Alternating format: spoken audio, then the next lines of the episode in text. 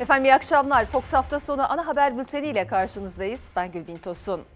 Bu akşam etiketimiz bitmiyor. Haberleri izlediğinizde anlayacaksınız. Sabah İlker Karagöz'e konuk olan Profesör Doktor Necmettin Ünal, iki bin yirmi bir yılını da koronavirüsle geçireceğiz ifadelerini kullandı. Yani salgın korkusu, çilesi bir türlü bitmiyor. Siyasette uzun zamandır süren, şimdi yeniden alevlenen H D P kapatılsın tartışması bitmiyor. S M A hastası çocuklarımızın ve ailelerinin çileleri maalesef bitmiyor. Siz de bu etiket altında görüşlerinizi bizlerle paylaşabilirsiniz diyelim ve bültende öne çıkan başlıkları aktaralım. Sağlık Bakanı açıkladı. Pazartesi günü Türkiye'ye ulaşması beklenen Çin aşısının on bir ila on sekiz Ocak arasında uygulanmaya başlanması planlanıyor. Siyaset Avrupa İnsan Hakları Mahkemesi'nin Demirtaş kararını iktidarın tanımamasını tartışıyor. Muhalefet ağır yaptırımlarla karşı karşıya kalabileceğimizi hatırlattı. Sahte diploma tartışması Meclis Genel Kurulu'nda sert tartışmalara yol açtı. AK Parti diploma, muhalefet mahkeme kararını gösterdi. Çalışma Bakanlığı yaklaşık on milyon işçinin alacağı asgari ücretin pazartesi günü belli olacağını açıkladı. Hepsi ve daha fazlası birazdan ama önce dördüncü kez uygulanan sokak kısıtlamalarına bakacağız. Her hafta sonu olduğu gibi yine sokağa çıkma yasağı uygulanıyor. Kısıtlama dün akşam başladı. Bugün de sokaklar boş kaldı. Bir tedbir de yurt dışından Türkiye'ye gelecek olan yolcular için alındı. Önümüzdeki haftadan itibaren Türkiye'ye gelecek yolcuların son üç gün içinde test yaptırmış olmaları gerekecek.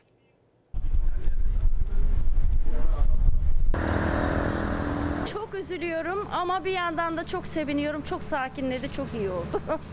Ama dükkanların işi yapmaması falan çok dokunuyor, yani yüreğime dokunuyor. İzin verilenler hariç dükkanlar kapalı, sokaklar sessizdi. elli altı saatlik sokağa çıkma yasağı bu hafta sonu dördüncü kez uygulanıyor. Cuma akşamı saat yirmi birde başladı kısıtlama. Her hafta olduğu gibi yine trafik durma noktasındaydı.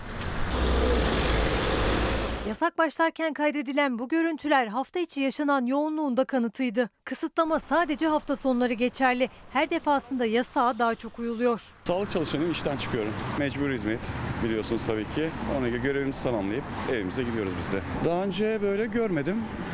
Ama yine de insanlar bu yasaya da biraz daha dikkat ediyor gibi geliyor bana. Ya hastaneye gidenler dışarıda oluyor, ya sağlık çalışanları ya da görevli esnaflar oluyor işte. İstanbul'un en kalabalık noktalarından birinde Beşiktaş'tayız. Normal günlerde insan yoğunluğunun çok fazla olduğu bu bölgede şimdi sadece kısıtlamadan muaf olan turistler, işe gitmek zorunda olanlar ve alışverişe çıkanlar var. İşten geliyorum, Kayık Sektörü'nde çalışıyorum. İşten dönüyorum.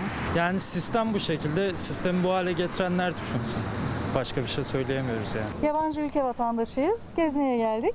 Tabii ki e, İstanbul'un rutinini yaşayamıyoruz. Ancak e, tabii daha korunaklı olmuş oluyoruz. İngiltere'de görülen mutasyonun ardından yurt dışından gelenler için yeni tedbirler devrede. yirmi sekiz Aralık'tan itibaren hava yoluyla, otuz Aralık'tan sonra da karayoluyla gelen her yolcudan son üç günde yaptırdığı koronavirüs testinin sonucu istenecek. Her yolcunun son yetmiş iki saat içinde yapılmış negatif P C R test sonucu ibraz etmesi zorunlu olacak. Aksi durumda ülkeye girişlerine izin verilmeyecektir. Testinin negatif olduğunu belgeleyemeyenler Türkiye'ye gelen uçaklara bindirilmeyecek. Karayolunda ise kontroller sınır kapılarında yapılacak. Test sonucu yoksa doğrudan adreslerinde karantinaya alınacaklar. İstanbul'un hemen hemen her noktasında polis ekiplerinin denetimi sürüyor. Ekipler durdurdukları araçlarda sürücülerin izin belgesinin olup olmadığını kontrol ediyor. Yeterli değil tabii ki. Daha e, tam kapansak minimum üç hafta Hı-hı. çok daha iyi olur. Küçük kısa kısa sokağa çıkma yasakları yeteri gelmiyor diye düşünüyorum ben. elli altı saatlik kısıtlama pazartesi sabaha karşı beşte sona erecek. Yılbaşı gecesini kapsayacak şekilde otuz bir Aralık Perşembe akşamı yirmi birde yeniden başlayacak. Bu kez seksen saat sürecek. Özellikle ev partilerine geçit verilmeyecek. Başta İçişleri Bakanlığımız olmak üzere istihbaratımız her türlü tedbir alarak bu işlerin üzerine gidecek. Sokağa çıkma kısıtlamasına yurt genelinde çoğunlukla uyuldu ancak her kısıtlamada olduğu gibi yine yasak tanımayanlar vardı. Salgına ve yasağa rağmen asker eğlencesi yapanlarsa bu kadar da olmaz dedirtti.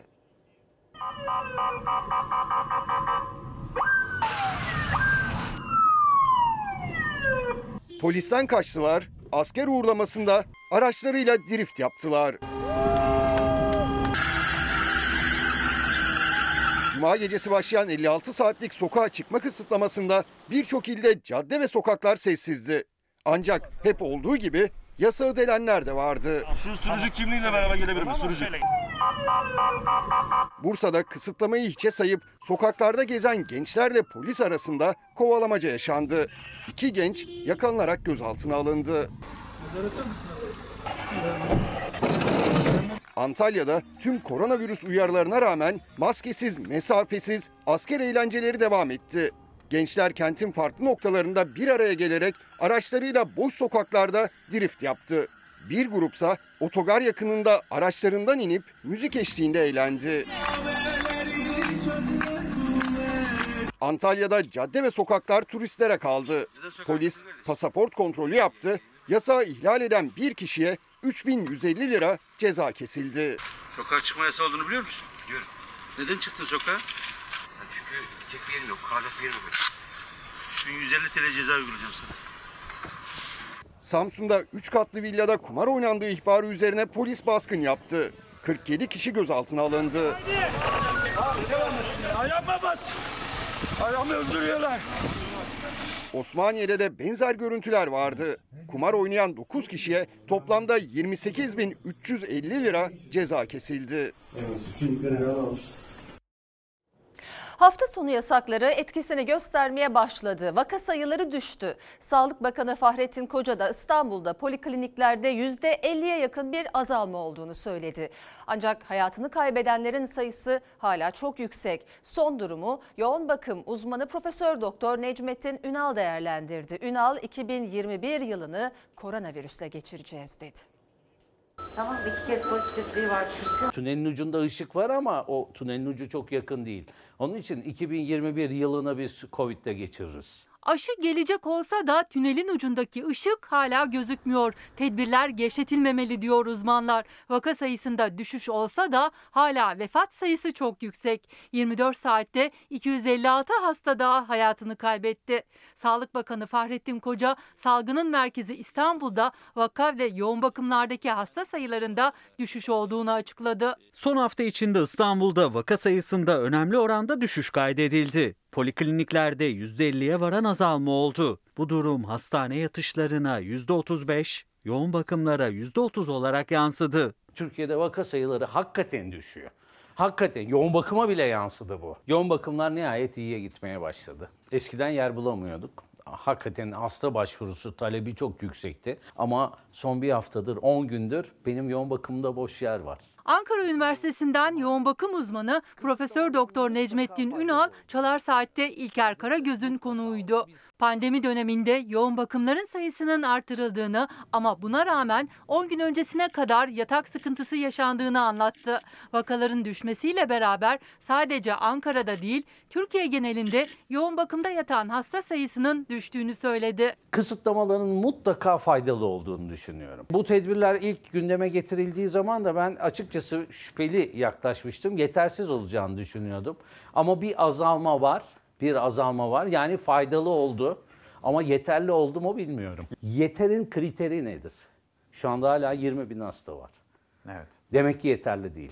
Yola devam edeceğiz. yedi Aralık'tan bu yana vefat sayısı iki yüzün üstünde. Açıklanan son beş tabloda da her gün iki yüz elliden fazla vefat kaydediliyor. Profesör Ünal'a göre azalan vaka ve yoğun bakım hastası sayıları bir süre sonra vefat sayılarına da yansıyacak. İlk önce burası azalacak ki, benim size bulaştırmam azalacak ki, hastaneye yatan azalsın, yoğun bakıma yatan azalsın ve ondan sonra ölen azalsın.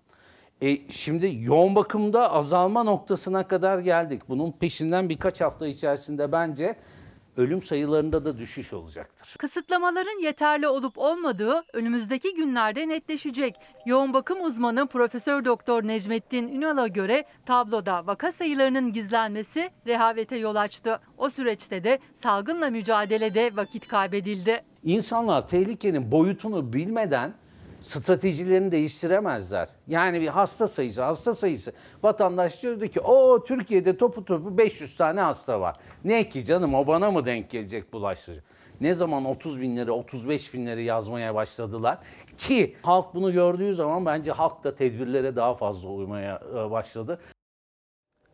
Koronavirüs aşılarına ilişkin önemli gelişmeler yaşanıyor. Çin aşısının üç milyon dozluk ilk partisi pazartesi günü Türkiye'ye ulaşacak. Alman aşısı içinse imzalar atıldı.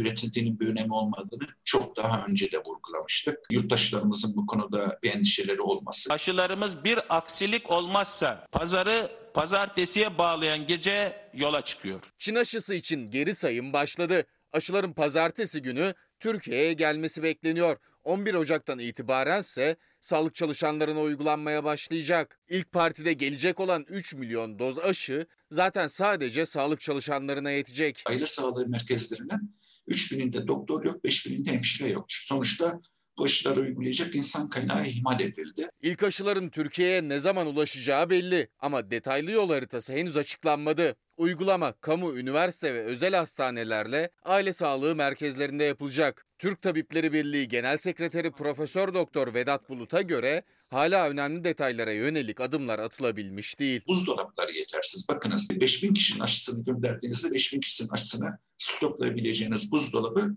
A S M'lerde yok. Toplam aşı etkinliği yüzde doksan bir virgül yirmi beş olarak hesaplanmıştır. Artık aşının Türk insanında etkili ve güvenilir olduğundan eminiz. Türkiye, Çin aşısının faz üç ara sonucunu bu kadar detaylı açıklayan ilk ülke oldu. Türk Tabipleri Birliği'ne göre denek sayısı az olmasına rağmen yine de etkinliğin yüzde doksanın üzerinde bulunması sevindirici. bin iki yüzlük kümelerde yirmi dokuz hastayla veri vermek ayrı bir şeydir ama bin iki yüz bin üç yüz hasta ve otuz bin kırk binlik kümeler verdiğinizde çok daha farklı bilimsel veri elde edersiniz. Verilerin tamamını beklemek gerekiyor. Uğur Hoca ile beş altı defa görüştüğümü söyleyebilirim. Uğur Hoca ile bu sorunu kısmen aştığımızı söyleyebilirim. Türk bilim insanlarının geliştirdiği Alman aşısında da kritik viraj dönüldü. İmzalar atıldı. Türkiye için yeterli dozu depoladık. Bana kalsa çoktan imzalar atılmış olurdu. Anlaşma imzalandı. Yapılan anlaşmaya göre bu yıl için ayrılan depolarda hazır beklediğini Profesör Doktor Uğur Şahin hocamızın açıkladığı doz miktarı beş yüz elli bin dozdur. Sağlık Bakanı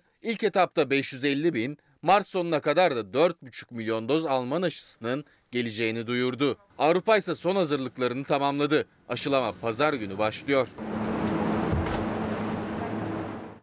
Efendim bugüne ait koronavirüs tablosu arkamda, hemen verileri sizlerle paylaşalım. yirmi altı Aralık iki bin yirmi test sayısı yüz yetmiş sekiz bin sekiz yüz yetmiş iki, düne göre ciddi bir düşüş var.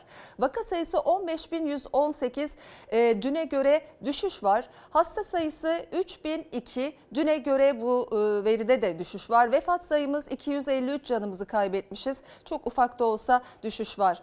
Bu tarafta tabloda ağır hasta sayısına bakıyoruz çünkü hala yüksek olduğunu söylüyoruz. Bugün itibariyle dört bin beş yüz bir ağır hastamız var. Düne göre neyse ki bunda da, bu rakamda da bir düşüş var. Bugüne ait koronavirüs tablosu böyleydi. Devam ediyoruz. Türk Tabipleri Birliği'nin araştırmasına göre salgın atmosferi nedeniyle kanser taramalarında sert bir düşüş yaşanıyor. Bu da erken tanı imkanını ortadan kaldırıyor.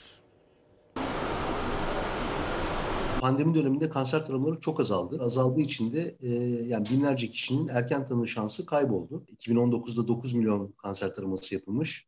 iki bin yirmide üç milyon olduğunu söylüyor Sağlık Bakanlığı. Koronavirüs salgını nedeniyle her üç kanser taramasından ikisi yapılamadı. Çünkü virüs endişesi zorunlu kalınmadığı sürece hastanelere ve aile sağlığı merkezlerine başvuruyu azalttı. Türk Tabipleri Birliği'nin yaptığı araştırmaya göre erken tanı yüzde seksen sekiz düştü. Tarama dediğimiz şey hiçbir belirti vermeden yakalamak ve tam tedaviyi sağlamak imkanı veriyor bize. yüzde doksan azalma da Ee, çok büyük bir oran. Kanser riski olanlar varsa da hasta olduklarını bilmiyorlar. Bilmiyorlar. Belirti vermeye başladığında fark edecek onlar. Ama o da gecikmiş bir evre oluyor. Araştırmayı Türk Tabipleri Birliği'nin aile hekimliği kolu yaptı. Başındaki isim Doktor Emrah Kırımlı'ya göre özellikle kanser hastalarında erken teşhis çok önemli. Sadece aile sağlığı merkezlerinde değil, hastanelerde de kanser taramaları azaldı. Hastanelerde de yoğun, salgının yoğun olduğu zamanlarda bu şekilde oldu. Hastanedeki arkadaşlarımız yoğun olduğu dönemlerde kendi polikliniklerini kapattılar, randevu veremez oldular. Kanserin yanı sıra birçok kronik hastalığında ilerlediğini söylüyor Doktor Kırımlı. Hipertansiyonları biz erken evrede yakalarız, diyabet hastalarını erken dönemde yakalarız, problem çıkmadan, göğüs ağrılarını kalp krizi olmadan yakalarız. Bunların hepsi azaldı. Aile hekimliği uzmanı Emrah Kırımlı düzenli kontrollerin yapılması için çağrıda bulundu. Aile sağlığı merkezlerine başvursunlar, kanser taramalarını yaptırsınlar. Randevularını alıp, randevu alıp geldikleri müddetçe güvenlidir aile sağlığı merkezleri. Efendim bir izleyicimiz Ali Bey demiş ki bu korona bitmek bilmedi. Artık yalan söylemeseler yalan yanlış vaka sayıları veriyorlar ya, bu hiç bitmiyor. Ne yazık işte halkın güveni yok verilen e, verilere. Vedat Bey diyor ki bitmiyor, alınan bu önlemlerle koronavirüs bitmiyor. İnsanlar salgın korkusuyla evden çıkmıyor ancak çalışanlar toplu taşımayla işine gitmek zorunda. Tam kapanma olmadan bitmiyor demiş Vedat Bey. Koronavirüse e, burada noktayı koyuyoruz. Siyaset gündemiyle devam edeceğiz. Siyasetin bir süredir tartıştığı konu Devlet Bahçeli'nin H D P kapatılsın çağrısı. AK Parti bu çağrıya mesafeli duruşunu açıkladı. Ardından Bahçeli halkın tercümanıyız açıklaması yaptı. Eski M H P'li Yeni Demokrat Parti milletvekili Cemal Enginyurt ise bu tartışma üzerinden çarpıcı bir iddia ortaya attı. Bahçeli yeni bir çözüm sürecinden şüpheleniyor olabilir. Cumhur İttifakı'nda kavga var dedi. C H P lideri Kılıçdaroğlu da Cumhur İttifakı için yapay ifadesini kullandı. Teröristleri kucaklayıp Türkiye Büyük Millet Meclisi'ne gelen bölücülere tahammül edemiyoruz. Sayın Bahçeli ısrarla son bir hafta içerisinde H D P'ye bu kadar saldırıyorsa demek ki o da çözüm süreci olabileceğini gördü öngördü. ki bunu engellemeye çalışıyor diye düşünmeye başladı. Peki. AK Parti'den gelen H D P'nin kapatılmasına ilişkin mesafeli açıklamalar ve Bahçeli'nin ısrarı. Eski M H P'li Cemal Enginyurt Cumhur İttifakı'nda ayrışma olduğunu söyledi. Bahçeli'nin yeni çözüm süreci endişesi taşıdığını. M H P ile AK Parti arasında bir kavga olduğunu düşünüyor. Parti kapatmaların Türkiye'de geçmişte çok olumlu sonuç vermediği görüldü. Biz H D P kapatılsın derken haklıyız, halkın tercümanıyız. M H P liderinin AK Parti kapatmak çözüm değil diyen Numan Kurtulmuş'a tepkisi sonrası AK Parti sözcüsü Ömer Çelik de konuştu. O da parti kapatma çağrısına mesafeli durdu. Sonrasında Bahçeli'nin açıklaması geldi. Halkın tercümanı izledi M H P lideri. Dünyada mesela farklı modeller de var. Bu tip terör örgütü propagandası yapanların hazine yardımını almasının engellenmesi gibi. Ortaya nasıl bir tavır koruyorlar? Onları yapalım.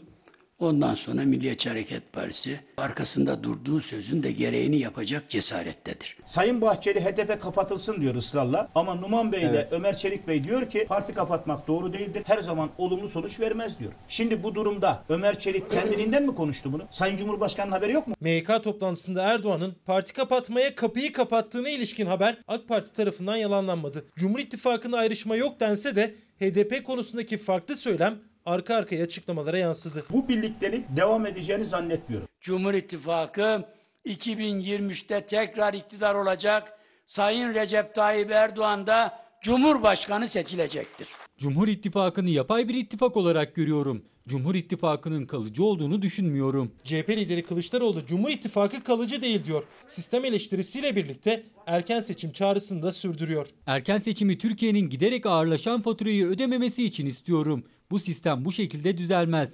Düzelmesi için güçlerin ayrılması gerekiyor. Seçimler zamanında yapılacaktır. Erdoğan'ın erken seçim istemesi için kendi seçileceğini garanti olarak görmesi lazım. İktidarına süreklilik sağlamak için kendisini Bahçeli'ye tabi görüyor. Allah kimseyi Erdoğan'ın durumuna düşürmesin. İttifak, sistem ve erken seçim tartışmaları siyasetin gündeminden düşmüyor. Siyaset, Avrupa İnsan Hakları Mahkemesi'nin Selahattin Demirtaş kararı sonrası iktidar cephesinden gelen kararı tanımıyoruz açıklamalarını da tartışıyor.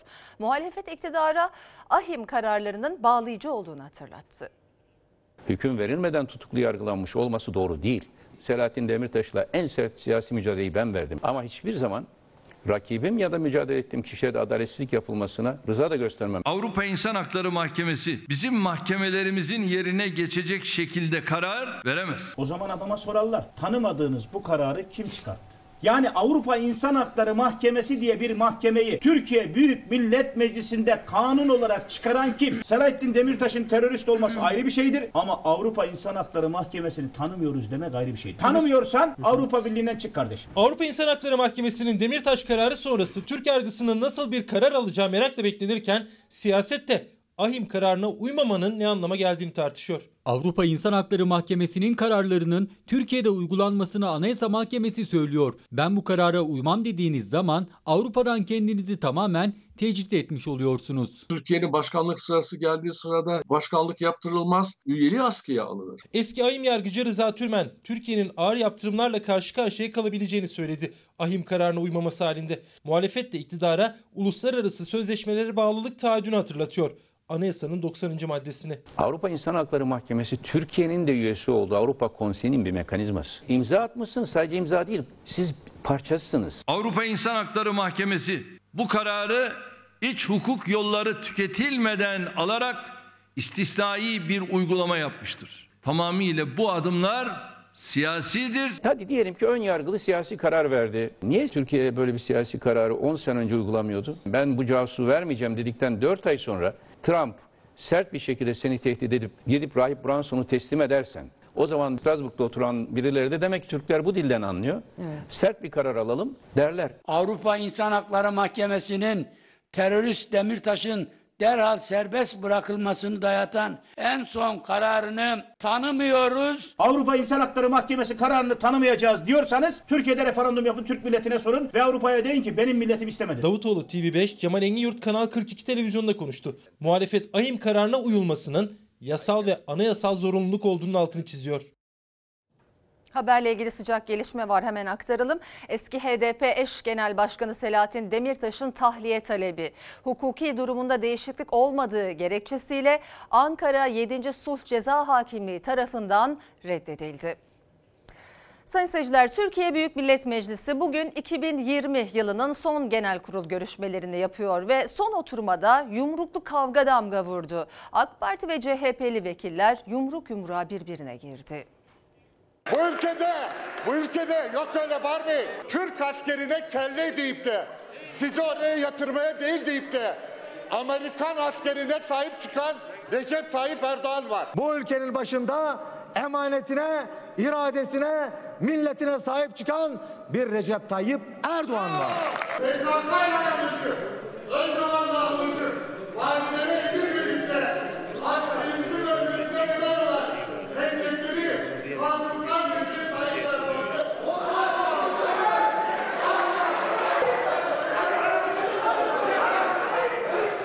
Sayın milletvekilleri yerinize oturun. Mecliste sözlü başlayan kavga yumruklaşmaya kadar uzandı. AK Partili vekiller C H P'lilerin üzerine yürüdü. Karşılıklı sert sözlerle başlayan Erdoğan tartışmasında yumruklar havada uçuştu. Sayın milletvekilleri, sayın milletvekilleri yerlerinize oturun lütfen.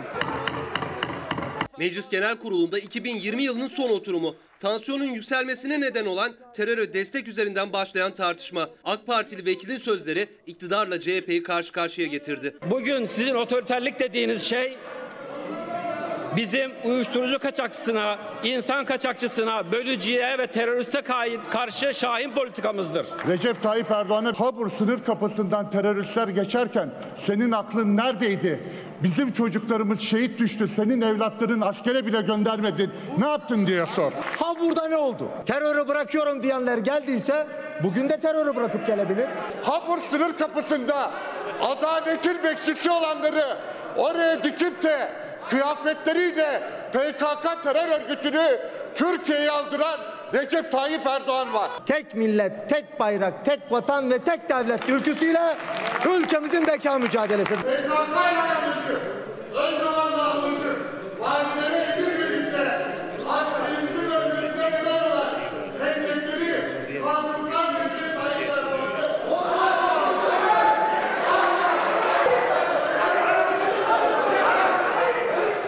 Sayın milletvekillere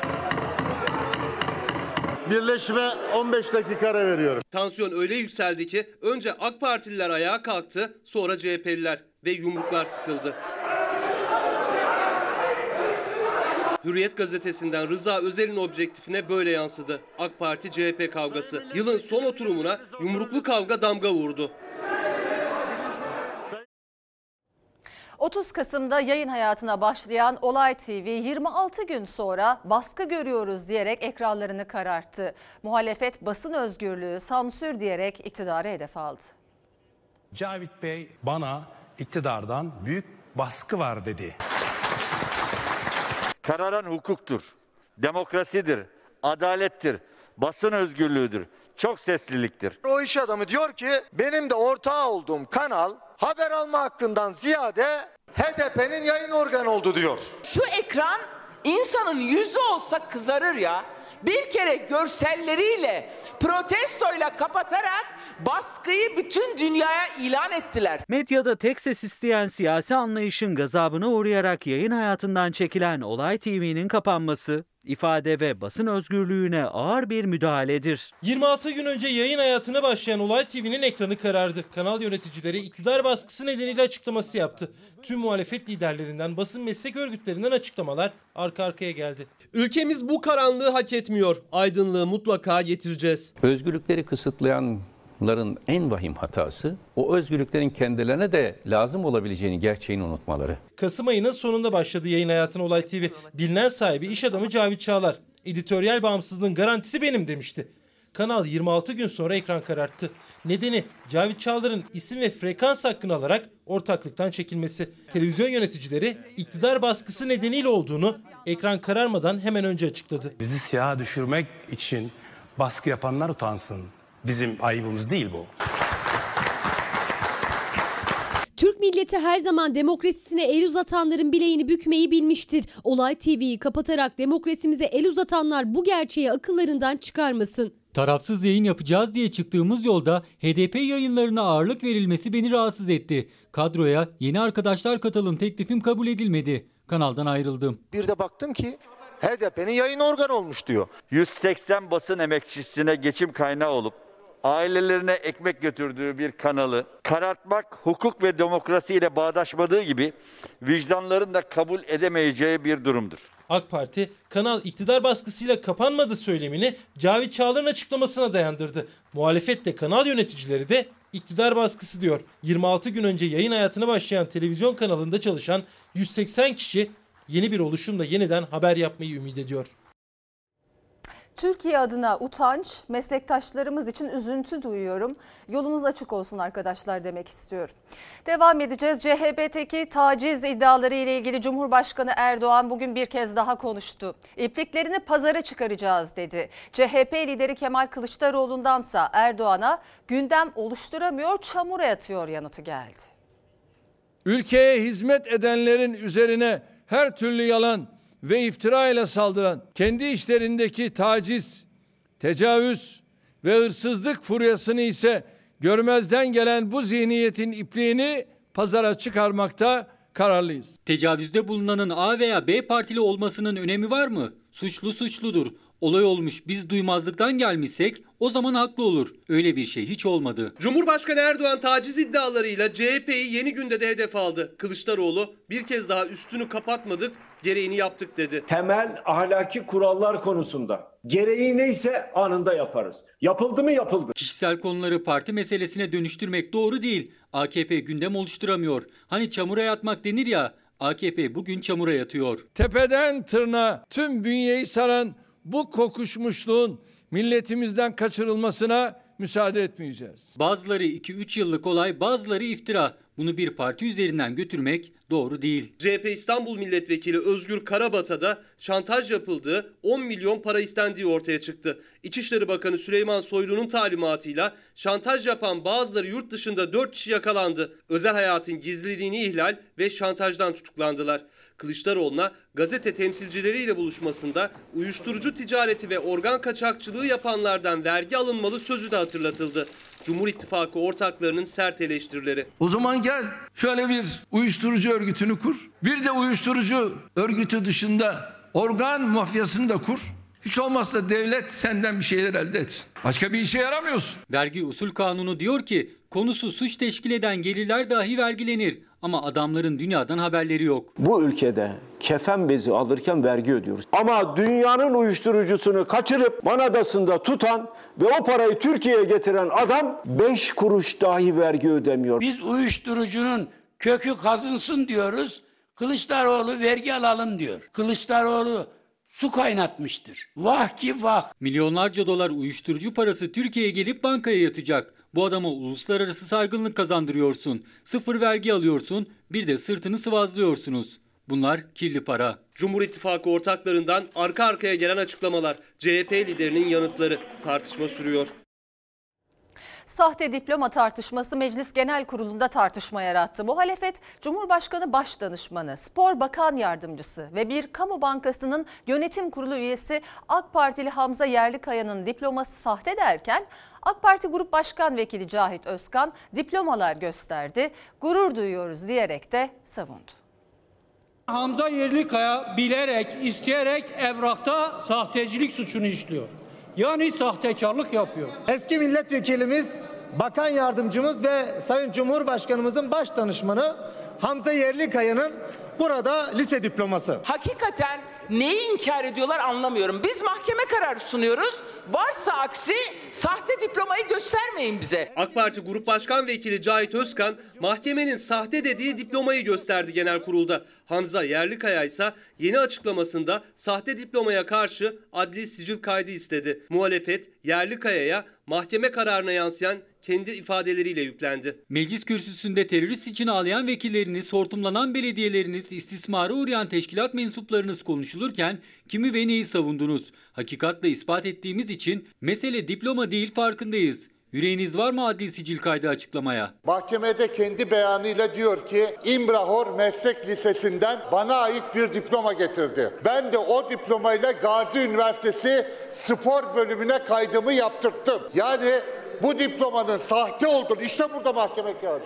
Halkın Kurtuluş Partisi ortaya çıkardı Hamza Yerlikaya'nın lise diplomasının sahte olduğuna ilişkin mahkeme kararını. Suç duyurusunda da bulunuldu. Halkın Kurtuluş Partisi Yerlikaya evrakta sahtecilik yaptı diyerek milletvekili olduğu dönemde aldığı maaşların iadesi, milletvekilliği kazanımlarının ve ayrıcalıklarının iptali için meclise başvurdu. Bu açıköğretim lisesi diploması bitmemiş. Bu diplomayı almış, yüksek lisans eğitimini, öğretimini yapmış. Burada da başarıyla bu eğitimini tamamlamış. Hamza Yerlikaya bu diplomanın sahte olduğunu bile bile Gazi Üniversitesi'ne gitmiştir, kaydını yaptırmıştır. Bunun adı sahtekarlıktır. Ha, destanlar yazan çalışmaları sebebiyle açık öğretimden mezun. Nasıl? Avrupa'da olduğu gibi. Mahkeme kararıyla diplomaların sahte olduğu sabit. Sanırım bu kesinleşmiş kararı tartışmıyorlar. Evet, gurur duyuyoruz. Burada eski milletvekilimizin ve başdanışmanımızın alnından öpüyorum, başarılarının devamını diyorum. Hamza Yerlikaya da AK Parti'de diploma sahte diyen mahkeme kararına değinmiyor. Yerlikaya hakkındaki suç duyurusunun meclise yapılan kazanımları iptal edilmeli başvurusunun akıbeti merak ediliyor. Ozan Bey demiş ki bitmiyor yüzsüzlükleri. Adamlar sahte diplomayla gurur duyuyorlar. Milyonlar işsizken diploması bile olmayan adamın dört maaş almasından gurur duyuyorlar. Daha sonra kendi siyasi e, tercihini de e, belirtmiş. Bir sonraki seçimde hala bu kesime oy veriyorsanız ağlamayın kardeşim, çok net demiş Ozan Bey. Devam ediyoruz. Ekonomi gündemindeki başlıklarla asgari ücret görüşmelerinde sona gelindi. Çalışma Bakanlığı karar toplantısının tarihini duyurdu. Yaklaşık on milyon işçinin yeni yılda alacağı asgari ücret pazartesi günü belli olacak. İnsanları tebessüm ettirecek, bizim de evet diyeceğimiz işverenlerle hükümetin önümüze bir rakam getireceğini umut ediyoruz. iki bin yirmi bir yılı asgari ücreti pandeminin yarattığı gelir kaybı ve artan giderler dikkate alarak hesaplanmalı. Milyonların gözü asgari ücretin yeni yılda ne kadar olacağında. Üç İşçi Konfederasyonu birlikte masaya oturdu. Ortak bir bildiriye imza attı. Çalışma Bakanlığı ise karar toplantısının tarihini açıkladı. Son toplantı yirmi sekiz Aralık pazartesi günü yapılacak. Asgari ücretin en az üç bin sekiz yüz lira olması gerektiğini söylüyoruz. Kafamızdan geçen rakam var mı? Tabii ki var. Şimdi bu rakamı getirirlerse masada bunlarla beraber hareket ederiz. En çok üyeye sahip olduğu için işçi tarafını Türk İş temsil ediyor asgari ücret masasında, ancak henüz rakam açıklamadı. DİSK'in talebi ise üç bin sekiz yüz lira. Türk İş, DİSK, Hak İş bir araya geldi. Kritik toplantı öncesi ortak açıklama yaptı. Asgari ücret işçilerin aileleriyle birlikte geçimini sağlayacak ücrettir. Pazarlık konusu edilmemelidir. Hükümet ve işveren asgari ücretle ilgili tekliflerini kamuoyuyla paylaşmalıdır. Hükümetin işverenin ya da işçi tarafını hangi rakamlarla masaya oturacağı net değil. Dördüncü ve son toplantı ise pazartesi günü. Yaklaşık on milyon işçi saatini on otuza kurdu. Toplantıdan çıkacak sonucu bekliyor. Şartları, ücreti istemiyoruz. Milyonlarca çalışan asgari ücretin kaç lira olacağını merakla beklerken C H P'li bazı belediyeler iki bin yirmi bir yılında çalışanlarına üç bin yüz lira ile üç bin altı yüz elli lira arasında bir ücret vereceklerini şimdiden açıkladılar. Biz asgari ücreti üç bin yüz lira olarak uygulayacağız. Biz de Konak Belediyesi olarak asgari ücreti üç bin beş yüz TL olarak uyguluyoruz. Ne pazarlık masasına oturuldu, ne enflasyon rakamları, ne de ekonomideki tablo bahane edildi. Hükümetle sendikalar arasında asgari ücret pazarlığı sürerken C H P'li bazı belediyelerden peş peşe açıklamalar geldi. Belediye başkanları en düşük çalışan maaşının üç bin yüz lira olacağını söyledi. Cumhuriyet Halk Partisi Genel Başkanımızın üç bin yüz lira asgari ücret ödeme tavsiyesine Bornova Belediyesi olarak birebir uyma ve uygulama konusunda kararlıyız. iki bin yirmi bir yılında uygulanacak asgari ücret yirmi sekiz Aralık Pazartesi günü açıklanacak. Milyonlarca çalışanın gözü kulağı açıklanacak rakamlara kilitlenmişken C H P'li Adana, Mersin Mezitli, İzmir, Bornova ve Konak belediyelerinden çalışanlarına ardı ardına müjdeli haber geldi. Bugün toplu sözleşmeyi imzalıyoruz. Derdimiz, çabamız, gönlümüz sizleri daha mutlu kılmak. Mersin Mezitli Belediyesi imzaladığı toplu sözleşmeyle çalışanlarına ödenecek asgari ücretin iki bin beş yüz liradan üç bin altı yüz elli liraya çıkarıldığını açıkladı. İmza töreni sonrası herkes mutluydu. İkramiyeler ile diğer ek ödemelerle üç bin altı yüz elli liraya çıkmış oluyor. Hayırlı olsun arkadaşlar. Mezitli Belediyesi'ni İzmir Konak ve Bornova belediyeleri izledi. Cumhuriyet Halk Partisi Genel Başkanı Sayın Kemal Kılıçdaroğlu'nun asgari ücret üç bin yüz TL ve vergiden muaf olması yönündeki önerisini ben de destekliyorum. Bornova Belediyesi olarak çalışanın, e, üretenin yanındayız. Adana'da Başkan Zeydan Karalarsa çalışanlara yeni yılda iki müjdeli haber birden verdi.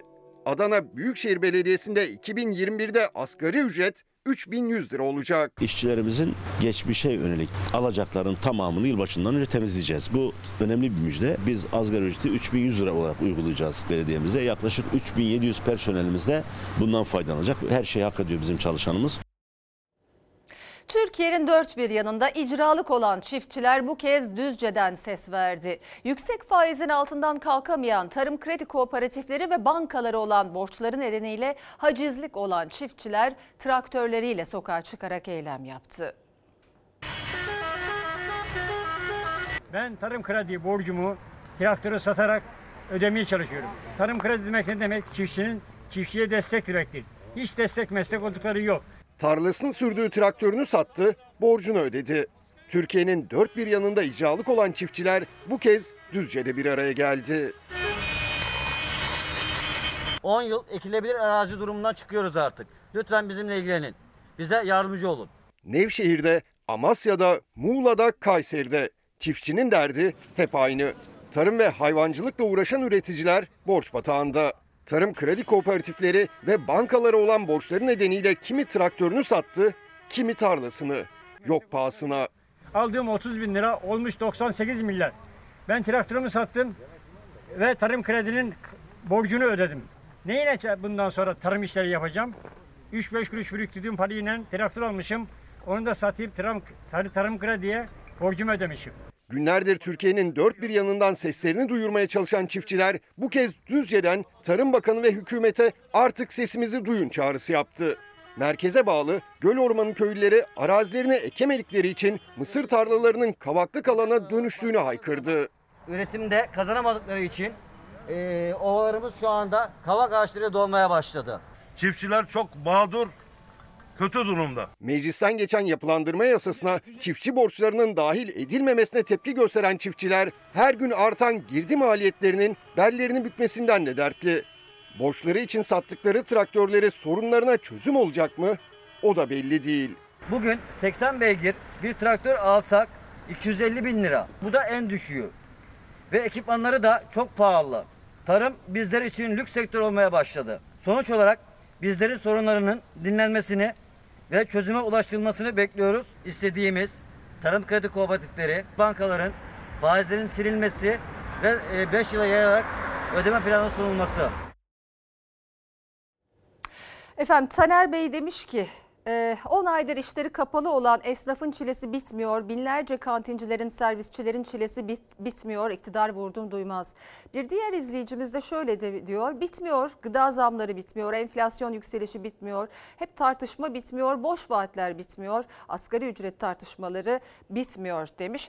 Ee, esnafın derdi çok büyük. Biz de şimdi onunla ilgili haberimizi aktaracağız sizlere. Yeni yıla günler kaldı. Normal şartlar altında son hafta sonunda sokaklar cıvıl cıvıl olur. Alışveriş hareketliliği yaşanırdı. Ancak kısıtlama nedeniyle sokaklar bomboştu.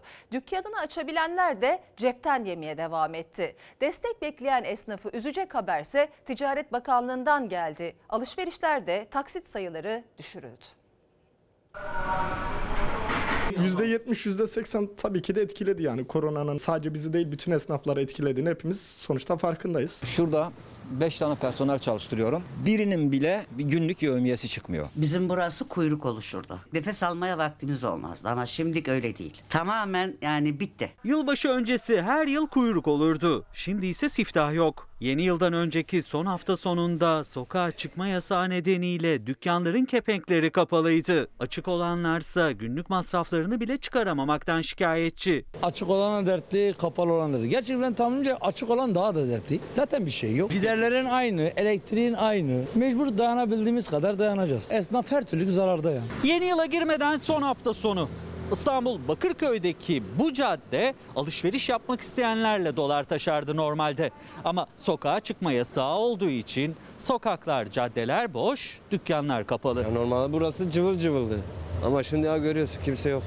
Sokağa çıkma yasağı var zaten. Restoranlar ve lokantalar müşterilerine paket servis yaparak hizmet ediyor ama onlar da dertli. Çünkü sadece paket servis yaparak başta kira, personel ve fatura masraflarına yetişemediklerini söylüyorlar. Hatta dükkan kapalı olsa masrafımız daha az olur diyen bile var. Paket de kurtarmıyor, zarar ediyor. Sadece işte müşterisini kaybetmemek için açıyor. Yoksa cebinden ödüyor yani. Normalde bu saatte en az bir kırk elli ekmek satıyorduk.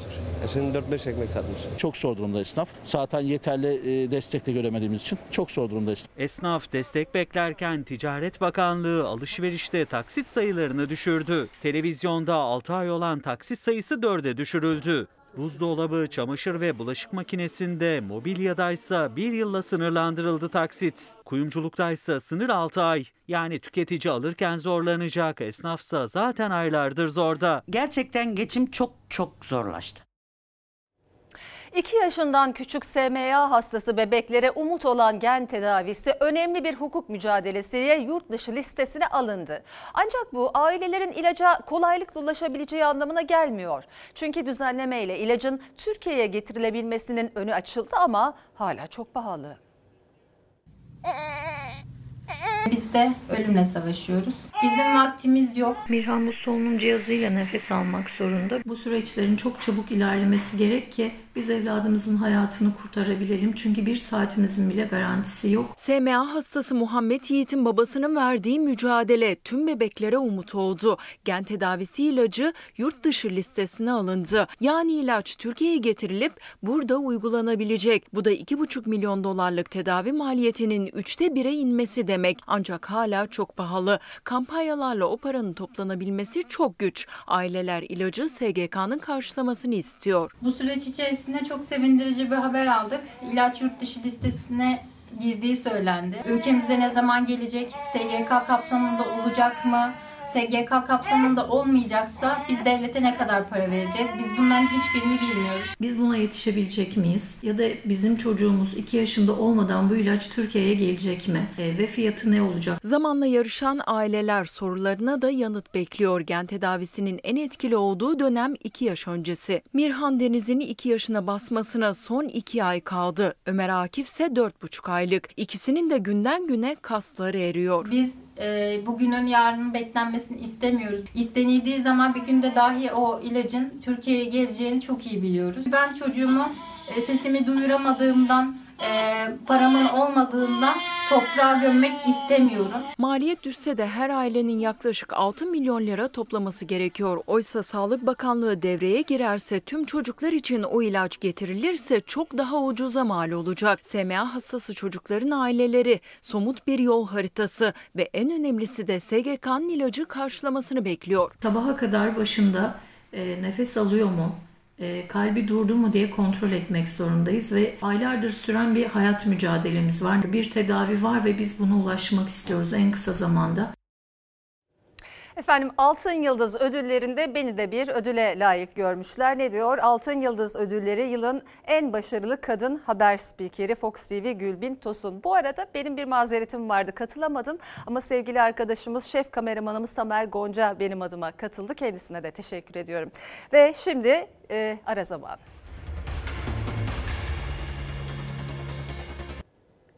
Efendim, Fox hafta sonu ana haber bültenini burada noktalıyoruz. Fox'ta yayın Sen Çal Kafımı'nın yeni bölümüyle devam edecek. İyi bir akşam geçirmenizi diliyoruz. Hoşçakalın. Dostuma her köşesi cennetin, ezilir yerler için bir başkadır benim memleketim.